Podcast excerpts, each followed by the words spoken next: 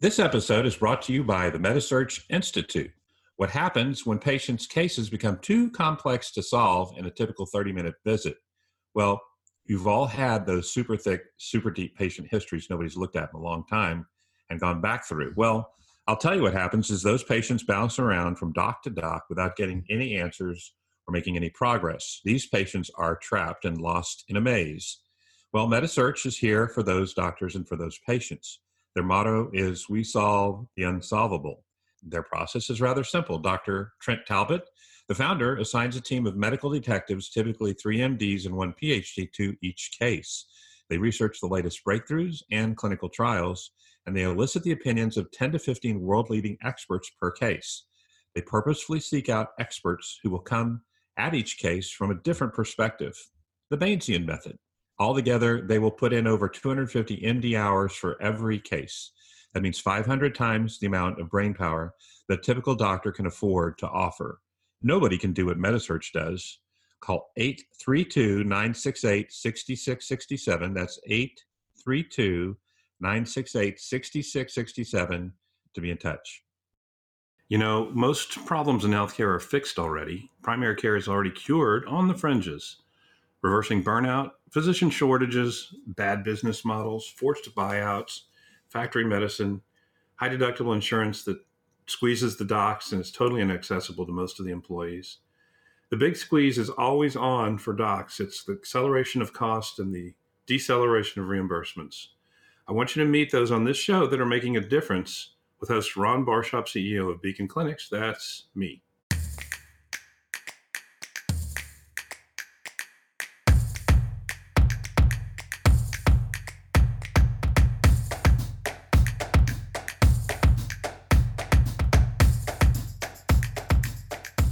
Recent days, the nation's four largest for profit hospital chains all wrapped up reporting their second quarter results. Well, who really cares? Well, there are for profit gigantic pithecates like HCA, followed by Ascension and Tenet. And then there's gigantic, enormous nonprofit models like CommonSpirit, which is the merger of Dignity and CHI, and all the rest of the system nonprofits that are characterized often with the name Baptist or Methodist or Saint something in their name. Well, like I said, public for profits have announced QT results, Q2 results after. So here's what we know is that nonprofits all did even better if there are just any indication of how the for profits did, because they pay no tax, no federal, no state, no local tax. They do pay FICA and FUTA, but that's about it. The rest is a free ride. So their margins are naturally better by enormous margins. So here's the big question did hospitals need the CARES Act, which is also known as the Marshall Plan for hospitals, to save their bacon from a pandemic? No, they did not need $175 billion because the actual Marshall Plan, just as a side note, this just between us, was less in real dollars than this hospital Marshall Plan. So if you look at inflation, the real Marshall Plan that got us world peace and trading partners and capitalism with Japan and Germany and Italy, our once enemies, was less money than this bailout was for hospitals. So the modern Marshall has no strings attached. We didn't get transparency. We didn't get to end price gouging. We didn't get to give up monopolistic pricing in local economies. We didn't get any of that stuff. So let's go back to the for-profit earnings reports.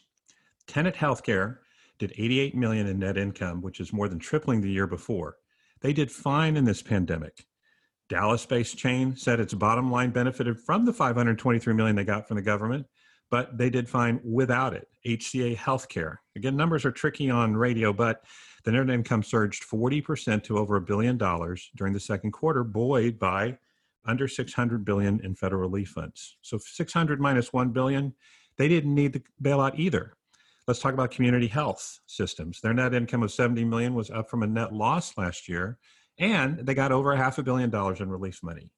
Let's talk about universal health share, and then I promise I'll shut up with these numbers because again they're hard to listen to. But they were aided by 162 million in rescue funds, but they reported a net income of 252 million more than the rescue funds, meaning they were going to do fine, up slightly, in other words, for the quarter from the year before without the rescue funds. These big four needed no bailout. Clearly, in fact, no reporter in dozens of puff piece articles in local newspapers that were bemoaning the hospital financial pain and all the layoffs and furloughs and they ever look at the balance sheet. If they would have, the reporters would have found this that the 20 largest systems had 105 billion in strategic reserves. They got more than that, about 125 billion. So look, no strings attached bailout, only bailed out strategic reserves at best. So Washington essentially funded these reserves, and now every independent physician has a buyout offer on their desk because the billboards are not going to put heads in hospital beds, but doctor referrals do.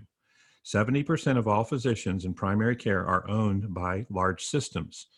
So if the doctor is working in the system and they're referring into the system, happy system. That's what's going on really with this bailout. I'm so excited today. I can't think of too many other times I've been as excited for you to meet a guest that you should have met a long time ago, but his name is Marshall Allen. And Marshall investigates for ProPublica, which is just this great journal, why we pay so much for healthcare in the United States and we're getting third world outcomes. So the United States is number one in spend. We spend 11,000 plus dollars per, per capita and we're competing right in between and with our outcomes for Croatia, which is number 55, and Cuba, which is number 57. We are number 56. And to put Cuba into context, they have the same GDP as San Antonio, Texas, my hometown, which is the poorest of the 20 biggest metros in America. Pretty sad that we have first world expense and third world outcomes. Marshall also got the Harvard Kennedy School's Goldsmith Prize for investigative reporting and was also shortlisted the, as a finalist for the Pulitzer that same year. And in about six or nine months, we're going to be able to see his first book come out, which is called Never Pay the First Bill and Other Ways to Fight the Healthcare System and Win. So it'll be published spring of next year. Marshall spent five years in the ministry and three in Nairobi, and we're going to talk about that and how that informed his sense of outrage. And he has a master's degree in theology. So, um, Marshall, tell us was your theology degree the beginning of your outrage in, that led to journalism?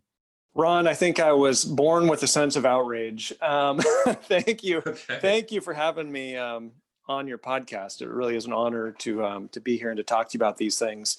Um, I think you know the connection. Sometimes people ask me about my ministry background, and I've I've had journalists say, "Did you have a crisis of faith that led you into journalism?" And I'm like, "No, I actually, I still am a believer. I'm a Christian, um, and."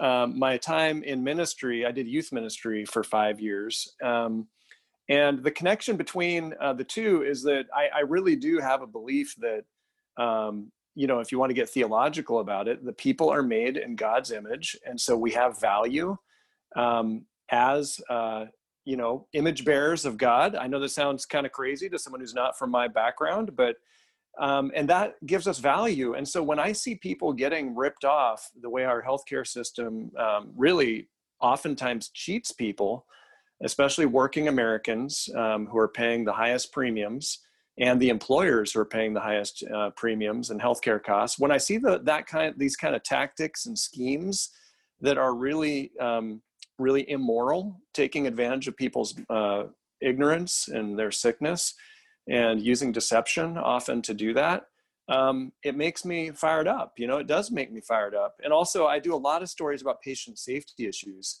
and the quality of healthcare. And when i see patients who get harmed while undergoing medical care and then they can't even get a straight answer about what happened to them and even even more so they often get billed um, after they've suffered harm um, due to a medical error the the hospital system will have the audacity to send them a bill for it that that also gets me fired up. So yeah i, I kind of have the um, a bit of outrage in me and I, I, think it does probably come through a bit in my stories. I mean I, I write very objectively i'm very fair. I go to all the people i write about and i get make sure to get their side of the story.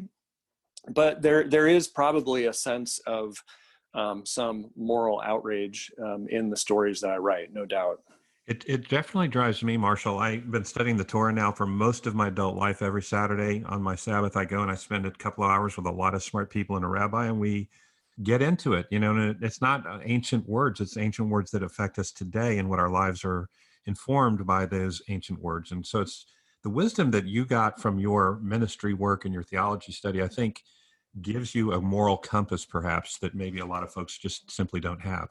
Well, and I think I think um, you are hitting on something and i think that people know that the stuff that they're seeing in our healthcare system right now is wrong.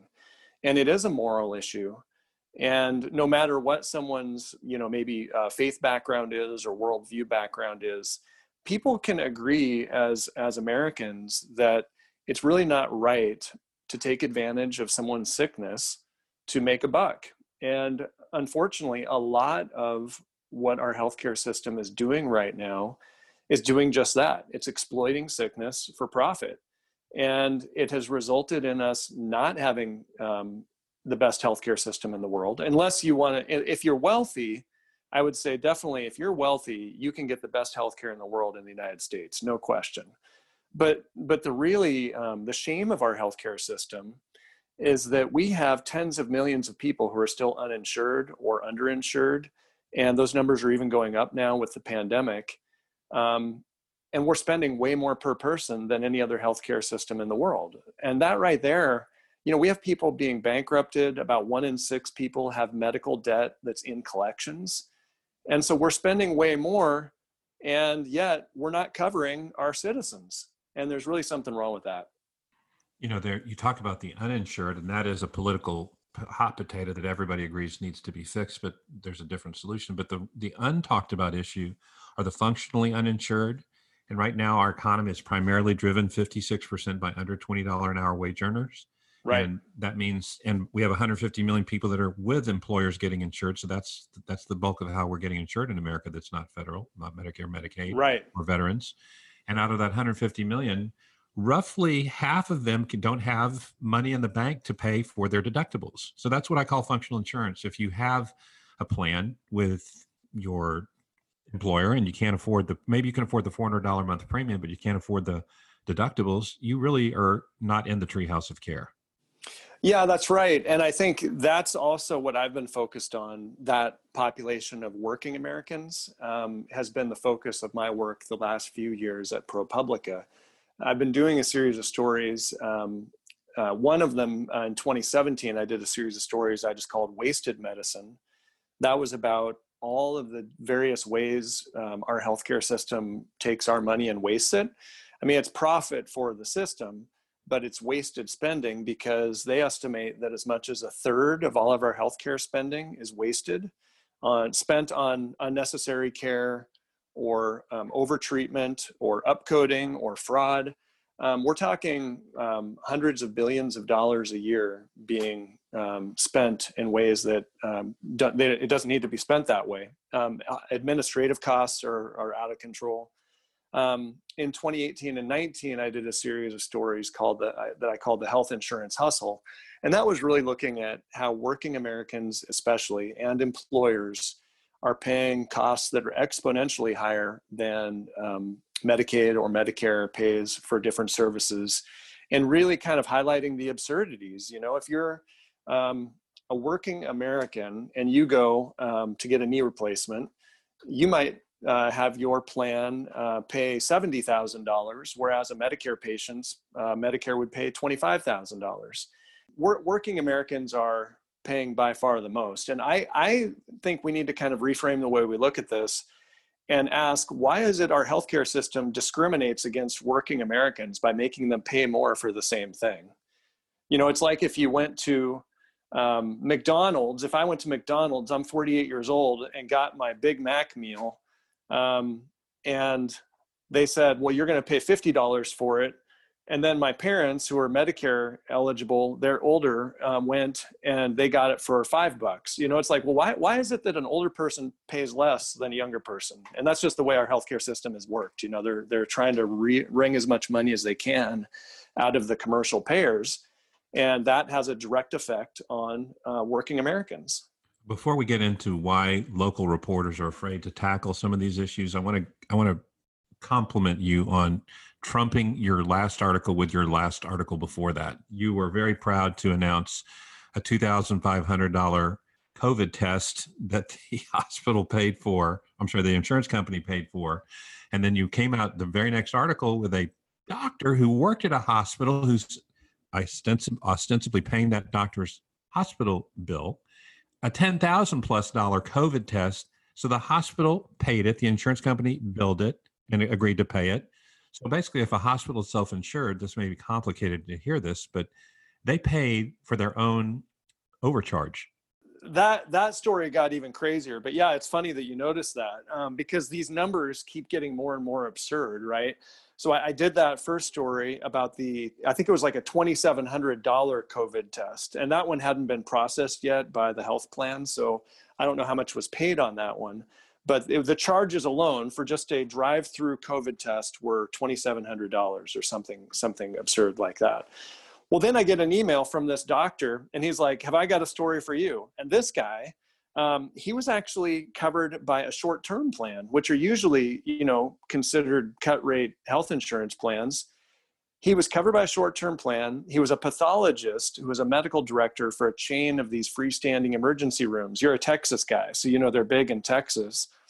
And these freestanding emergency rooms are sort of like a glorified urgent care center, but where they charge really big ticket prices. He his his um, short-term insurance plan was charged almost eleven thousand dollars for the test, and they also um, really added a, a, bill for what they called a moderately complex emergency room visit, which it really wasn't. And lo and behold, his um, health plan paid it at 100%, no discount. And so he was happy that he didn't have to pay, but he was really alarmed. In fact, he resigned his position right on the spot because he was so concerned about potential fraud with this billing and with this payment.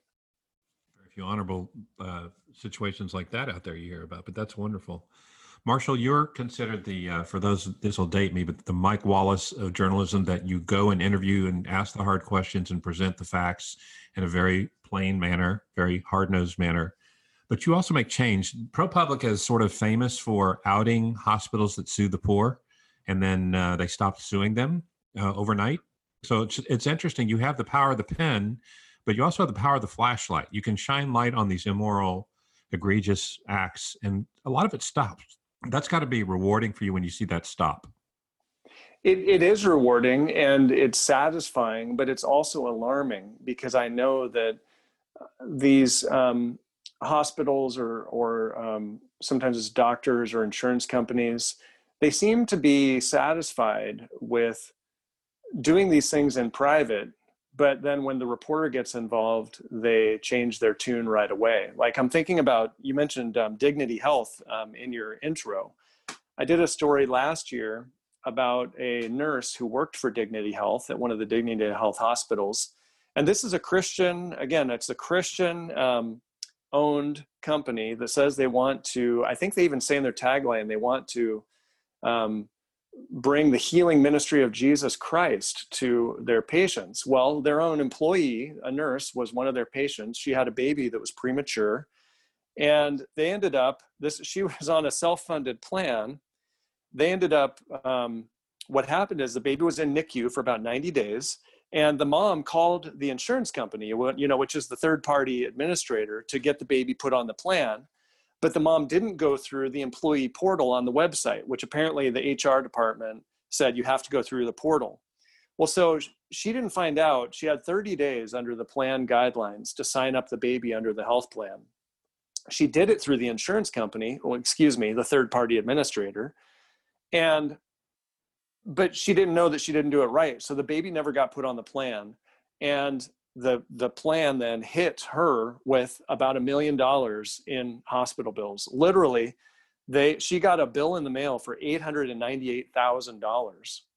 She fought her own. Uh, she appealed it again through the the third party administrator, um, and through her employee benefits department they said for a year, no, we can't make an exception. We can't uh, do this. IRS rules prohibit us from making any changes.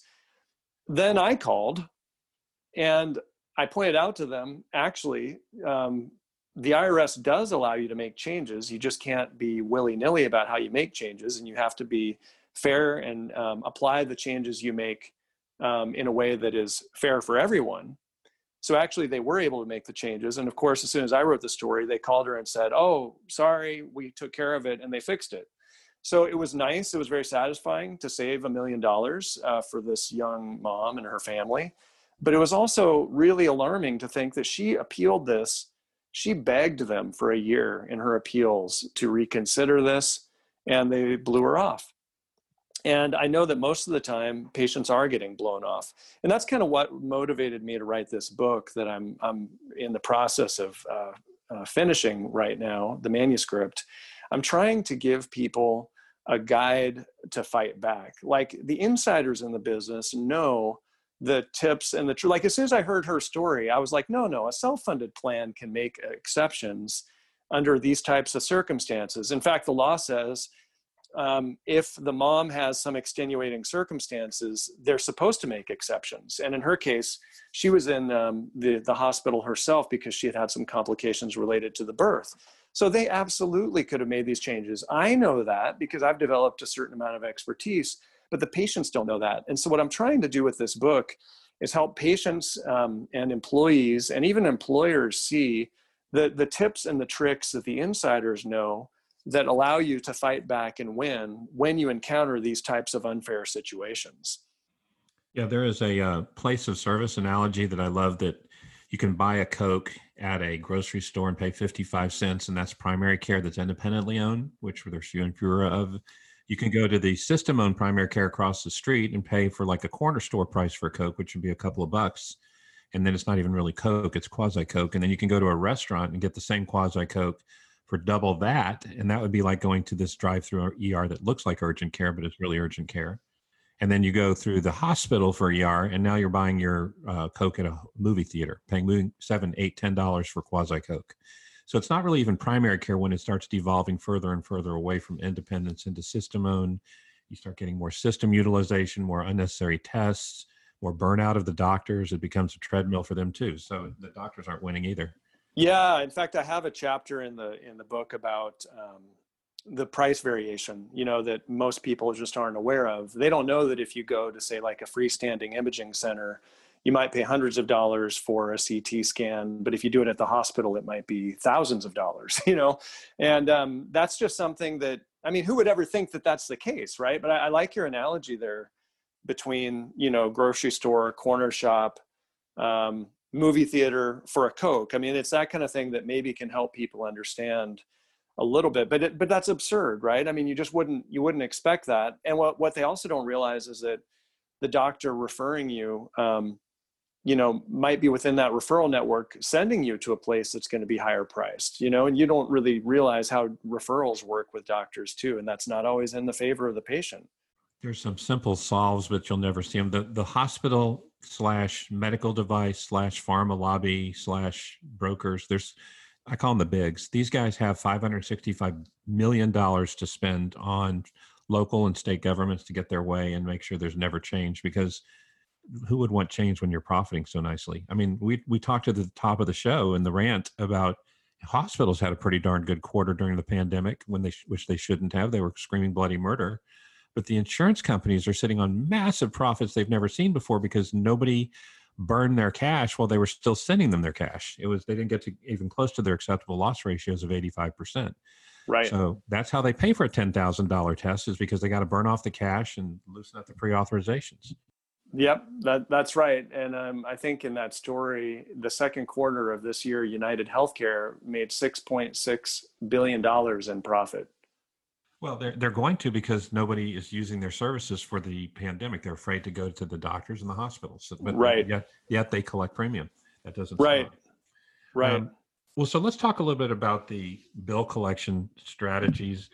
I uh, when we sat down and talked in Dallas, I was telling you that HCA owns a company called Parallon, and that is their most profitable division, more than their outpatient, more than their other nonprofits. It's in the 28 to 30 percent range of contributing to margin and Parallon is their bill collection division. And Catholic Health Initiatives uh, and Dignity, which are now CommonSpirit, and Tenet own a company that's called Conifer. It's the same thing. It's the most profitable division that they own. It's their bill collections.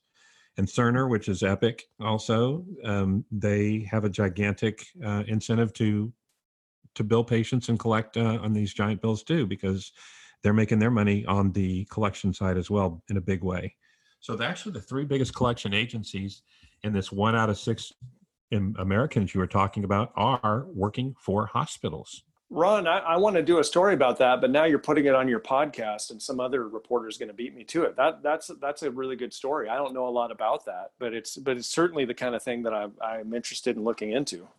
The very company that's creating your monster scary bills is also in your time of greatest stress billing you, calling you at night. The games that they can play, they can now call your children that are adults and shame you. They can call your adult parents and shame you I mean, the laws have gotten loosened, not not tighter, and so and now they can text and email you too, and phone call you and mail you. So it's just overwhelming if you're one of these folks that can't afford a lawyer or can't afford a, a consultant to help you figure out your bill, um, like that woman you described earlier. Wow, that's amazing. Yeah, see, I don't even know a lot about that side of the business, but that that's exactly the kind of thing that um, that I would uh, want to dig into because um, that's that's pretty amazing big big employee the first two i mentioned have 15000 employees the second one has 25000 employees it's, these are big companies associated with in some cases for profits in some cases nonprofits. And and it's like you said earlier when common spirit has the name god or jesus in their mission statement and they're treating people like this and they're they're gaming the system like this and playing three card monte with bills and they're delaying the actual bill so it takes months to actually find out what the heck you've got that is um that's where you get into the evil stuff you know when you're invoking god and still playing games like this well it is really dark and again it's also very you know duplicitous. I mean people don't really know that and i mean i didn't know that and i, I think it also shows that you know eh, this stuff is around every corner and in many cases it really is predatory. I mean when you get into the hospitals suing patients um, and turning them into bill collectors that that's getting into predatory medicine. And i don't you know it's not the doctors and the nurses it's not the clinicians on the front lines who are providing the care that are doing this. Usually they're not even aware of it you know they're they're busy taking care of patients. But it's the business side that has um, found these ways to use medicine and use sickness for profit and especially i mean when you get into the stuff about suing patients who were just did nothing more than they were sick and couldn't afford to pay the bills often the bills are unfair and price gouging anyway but that that's predatory behavior. Yeah. There's um there's a question i have about local reporters. I don't I, I have a theory why they're afraid. Like you when you were in las vegas you were not afraid to get the freedom of information act pull the data and start reporting some news that was uh, sort of not complimentary towards some doctors and also some hospitals. Uh, you didn't have fear, but for some reason, the reporters locally are not doing that kind of deep dive investigative journalism. Is that laziness, or have the hospital boards got complete control of the press and they're are scaring them away from bad stories? So I would say it's a combination of things. I mean, first of all, there are a lot of journalists who um, have interest in doing this kind of reporting, but there are also a lot who are not interested. And and and i don't say that to criticize them. Um, you know like investigative reporting is really hard. It can be really tedious. It's very confrontational and a lot of people don't have that disposition. So you might have healthcare reporters who have a preference to cover you know maybe they want to cover the business side of healthcare more from like an earnings side. You know maybe they want to cover fitness or nutrition or um, the latest medical studies or the more science side of the beat. You know, not every journalist um, wants to do investigative reporting, and I don't I don't blame them for that. Um, it's just for me, my disposition is when I started covering healthcare, I wanted to do it from the point of view of the patients, and patients are the ones who are, have the most at stake and the least influence in their outcome, and they're also the ones who are ultimately paying the bills. And so that's partly just my disposition, you know, to have that um, investigative edge. I do think in many cases, um, so you mentioned my reporting in Las Vegas. Um, I we did a, a big project um, called uh, we called it Do No Harm back in 2010, and that showed for the first time just the number of um, injuries and infections that took place in the hospitals in Las Vegas, and we we analyzed uh, my my partner Alex Richards did a lot of data analysis to show and report which hospitals had which injuries and infections. And we reported that, and named the hospitals. And I had a lot of people around the country say, Oh, I would never be able to do that. I would never be allowed to do that. And I think the, the reason for some of them is that you know, uh, the healthcare systems in their communities might be big advertisers for their media outlet, whether it's television or website or newspaper. And a lot of times that can influence the way things are covered. Um, and it creates that conflict of interest, um, you know, where the reporters are not unleashed um, to, to really expose what's going on in that healthcare community. So I, I, think it may be the disposition of the reporters, and then also sometimes the advertising dollars do come into play. Um, and it's also hard and time consuming. And, you know, nowadays, a lot of local media outlets are really struggling financially, and reporters don't have the luxury of spending weeks or even months on different stories. Like at ProPublica, each story I do will take at least weeks, but often months. And I kind of have a pipeline of stories, you know, but they're all in different stages. But it takes a long time to do this kind of in depth reporting. And you have to make sure that you're right.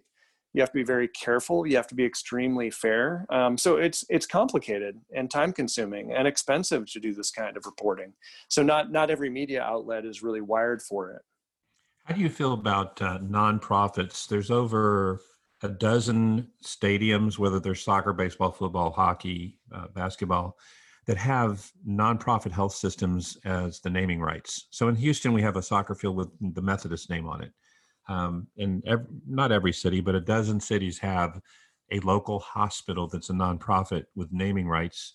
Um, they all have skyboxes. They all, and I, when I say out, they all have skyboxes I challenge anybody to find an NFL team that doesn't have skyboxes for the local hospital. And these are supposed to be nonprofits that are supposed to be, you know, giving care for free and doing the right thing by the community. And they're living a pretty luxurious life, aren't they?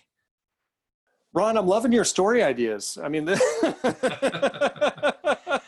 well, are you are you trying to become like my assignment editor? Because I mean, that's that's not a bad idea too. I, I like that. Like the uh, the stadium names. I mean, because there are all these um, you know egregious expenses right uh, I, I, I always go right to the salaries um, you know like i did that story about dignity health again it's a nonprofit and i want to say that there were i have it in my story so i apologize if i'm not remembering this correctly but i think that there were 20 executives at dignity health who were making more than a million dollars a year I don't mind. Actually, I don't mind that, and I'll tell you why. Because they, you've got to get the best talent for the competitive price. So I'm, the the the price per see yeah, but there's there banner you, health you, is, you don't mind you don't mind the uh so so you're okay with the, yes. the executives getting a million dollars a year but not the sponsoring of uh the the luxury boxes. Well i don't see how that benefits the um, the patient. How, how, how are outcomes going to improve? They're simply attracting more heads and beds. That's all it is. I mean it's just a it's a branding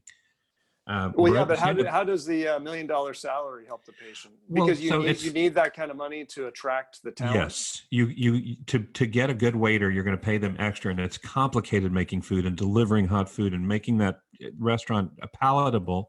And it's the same in hospitals. There's a thousand things that can go wrong, and it takes a great organizer and a great leader to just get get it half right. I mean, there's so much. So, so do you have that much uh, faith in the uh, leaders of these um, hospital organizations that oh, you? Hell, hell no.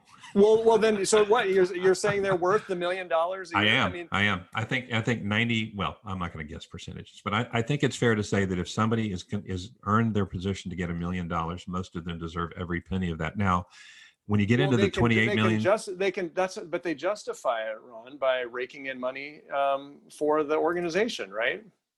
Well they're they're doing it there's we have a new feature at the end of our show marshall that's called yeah. the hospital minute and we talked about some of these egregious games they play. My favorite was the very first one where if you check marshall's mother out at 1201 you get to charge for another day to her insurance and you know the checkout's 12 o'clock so they make you sit in a wheelchair for two hours waiting for that second data bill there's there's hundreds of little games right form- right so that's how uh, that's how the executives are coming up with their justifying their million dollar salaries sometimes sometimes but it's just it's a complex um, organism called a hospital that you got to run that I, you really takes a lot of talent to do that and it takes a good team so, yeah, but I'm, but I mean, lots of hospital executives are not making a million dollars a year. So are they doing a crappy job? Well, so I was going to mention Banner. Banner Health is the 53,000 employee group out of Arizona. They sort of dominate a couple of major markets in Arizona, and the CEO makes 28 million. The nearest hospital to him in that geographical area is about a 2 million. or about a million two. I'm sorry. So he is so far above, but he's also got 53,000 employees. So can you attract the best leader at a company that big? And I say you got to pay the market. So I'm, i have no problem with them making big bonuses, big, but but with big outcomes, not with big heads and beds and EBITDA. You know, it's not. It shouldn't be based on what you and I have seen, which is a healthcare driven by EBITDA rather than outcomes.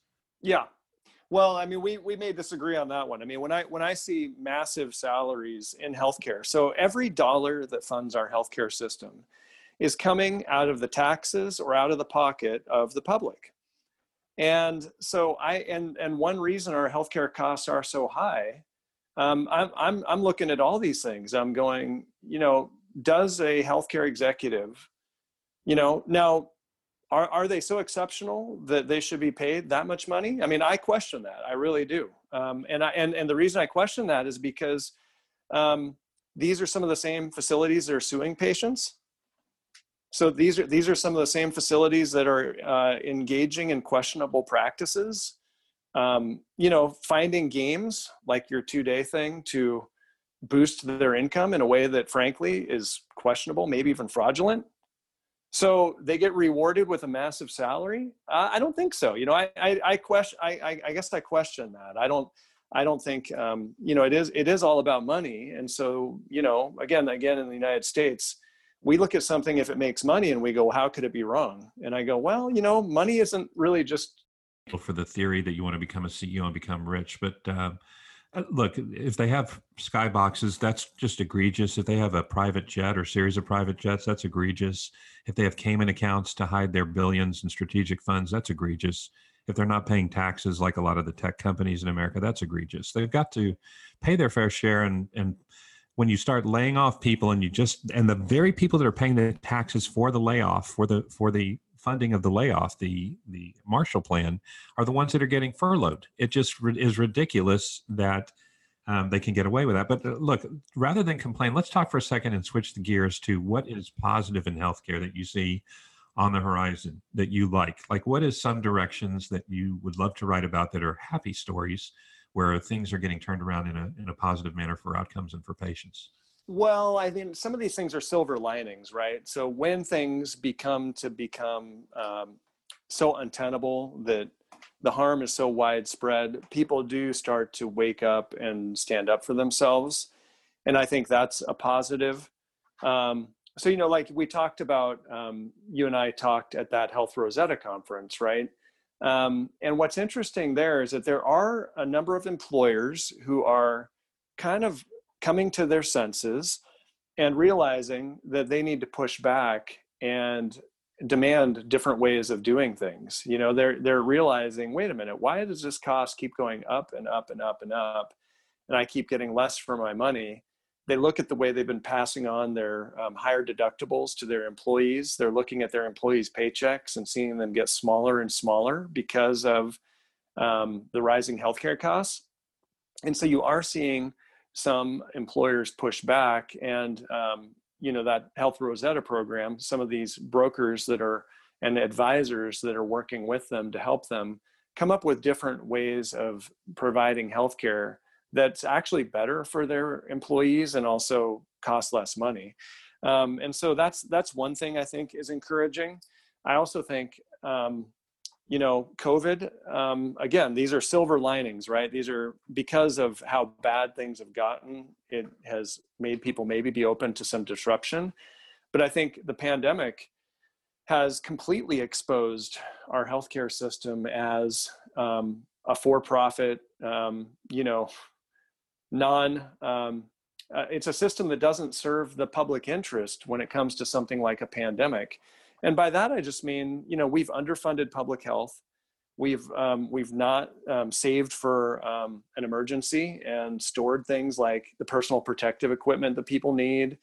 Um, we haven't invested as much as we need to um, in you know emergency preparedness and that's been done on paper a lot of times. This pandemic wasn't something that should have been catching people off guard. I mean people knew that this type of virus could hit. And what's happened is it's exposed that our system is penny wise pound foolish you know? We we should have and could have been saving let's just say something like personal protective equipment.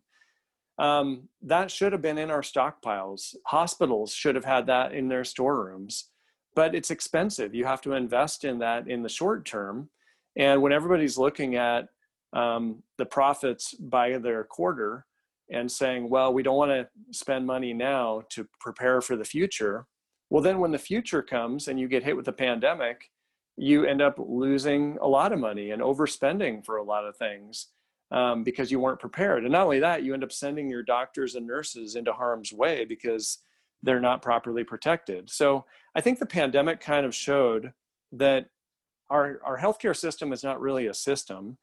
It's certainly not a public health system. It's um, a collection of for profit or profit driven stakeholders who orchestrate ways to make as much money as they can for themselves while providing care for people right? They are doing they are providing care um, in a lot of ways. But is it about the profit or is it about the care? And in the united states we've shown time and time again that it's often about the profit it's it's a it's a sad reflection of our uh, outcomes versus our spend um, Marshall, I, you and I could talk forever. There's just a hundred subjects, but the beautiful thing about your byline is you also have your phone number and your email at the bottom so that if people have something interesting they want to send you or something interesting they want to talk to you about or they work for a hospital and they can give you a direct line you you are wide open to taking those calls and those emails and so how do people find you and reach you um, if they're not looking at your byline right now well linkedin is a great way to reach out to me um, I connect with everyone on LinkedIn, whether I know them or not. Um, and I love when I get messages on LinkedIn. I, I, have a lot of conversations with people that are just off the record, where you know people who work for insurance companies or hospital executives or whoever will tell me what they're seeing on the front lines or you know uh, behind closed doors and i depend on those folks to tell me what i should be reporting about and so LinkedIn is a great place. Email is a great place. Um, I also have, you know, each year when I do these projects, I'll do what I just call a call out. And that's just to say, like, hey, I'm going to be like before this pandemic hit, um, I had just put out a call out in February that said, um, I'm going to investigate the markups and middlemen of medicine. And so that's just a kind of a, again, it's a really easy online form that people can fill out and just tell me, hey, what what do you think is the most um, outrageous markup or middleman that's really wasting our healthcare dollars or exploiting sickness for their own profit? I mean, for ProPublica, you know, these are investigative stories. So um, I, I look for insiders to tell me which way to go. So those are those are the ways people can reach me. Um, Marshall, you had a very interesting uh, network of people that give you inside emails. Somehow you got into the CDC. Was it the CDC? uh, private emails that talked about how confused and messed up they were in the beginning of this pandemic? Yeah, that was through a public records request that we did. Uh, we did that with all the state health departments, where we did a records request for their correspondence with the CDC during the pandemic. It's a little like you know comedy capers. I mean, they had no idea what they were doing, and they were lost, and they were conflicting with each other, and there was no central leadership. It just looked like a big hot mess uh, from the. Yeah, well, it does. It did. It showed how underdeveloped our public health system is and how unprepared we were for. You know, this was an unprecedented pandemic. I don't want to minimize that, but at the same time, it was it was predicted. It was expected. So you know, I want to have some um, sympathy for the fact that nobody had seen anything like this before but in terms of the emergency preparedness community, people knew that this is what was um, a risk. So it shouldn't have been a surprise. Yeah, exactly. Well, Marshall, we always close the show out by asking our guests to, if you can fly a banner over America, tell us what that banner should say. Oh man, what an interesting question.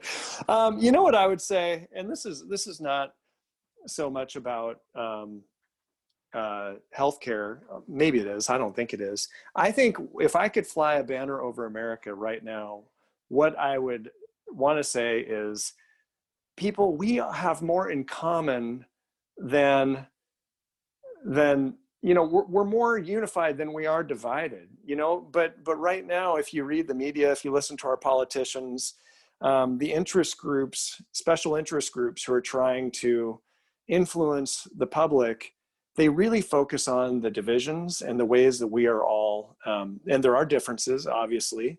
They focus on the divisions and the ways that we're different and we have a lot more in common than not you know? And so i wish people would um, be a little more open-minded and tolerant in their engagement with one another and stop pointing fingers at each other stop demonizing people who disagree with you um, one thing that's made this country great is that it really is this gathering of people with lots of different perspectives um, we have civil discourse, but we seem to have lost to that, and it's, it is it is discouraging because um, it gets inflated. Uh, the divisions um, get magnified and inflated on social media, and I'm just not convinced that they really reflect reality.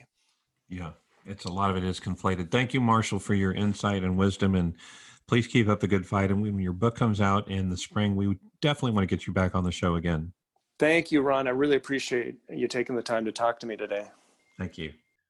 So, welcome to Just a Hospital Minute. We are adding these segments for one minute at the end of every show to tell you some of the games that hospitals play. ChargeMaster is like menu pricing in a restaurant, but a little different. They can place a implantable pacemaker or an injectable, and the Medicare code can be sometimes 10 to 20 to 30 times what they would charge if it were a network. They can charge 18 to 20 times Medicare if it, as if it was a network. So this is just another hospital minute. Thanks again to our sponsor, the MediSearch Institute. I want to read you a note a CEO friend of mine sent me who used them for a rare childhood disease her daughter had. Dr. Talbot's research was thorough. He provided clear paths of treatment and he gave me access to the best physicians. I'm so grateful for his work. That's the MediSearch Institute. Thank you for listening. You want to shake things up? There's two things you can do for us. One, go to primarycarecures.com for show notes and links to our guests. And number two, help us spotlight what's working in primary care by listening on iTunes or wherever you get your podcasts and subscribing and leave us a review. It helps our megaphone more than you know.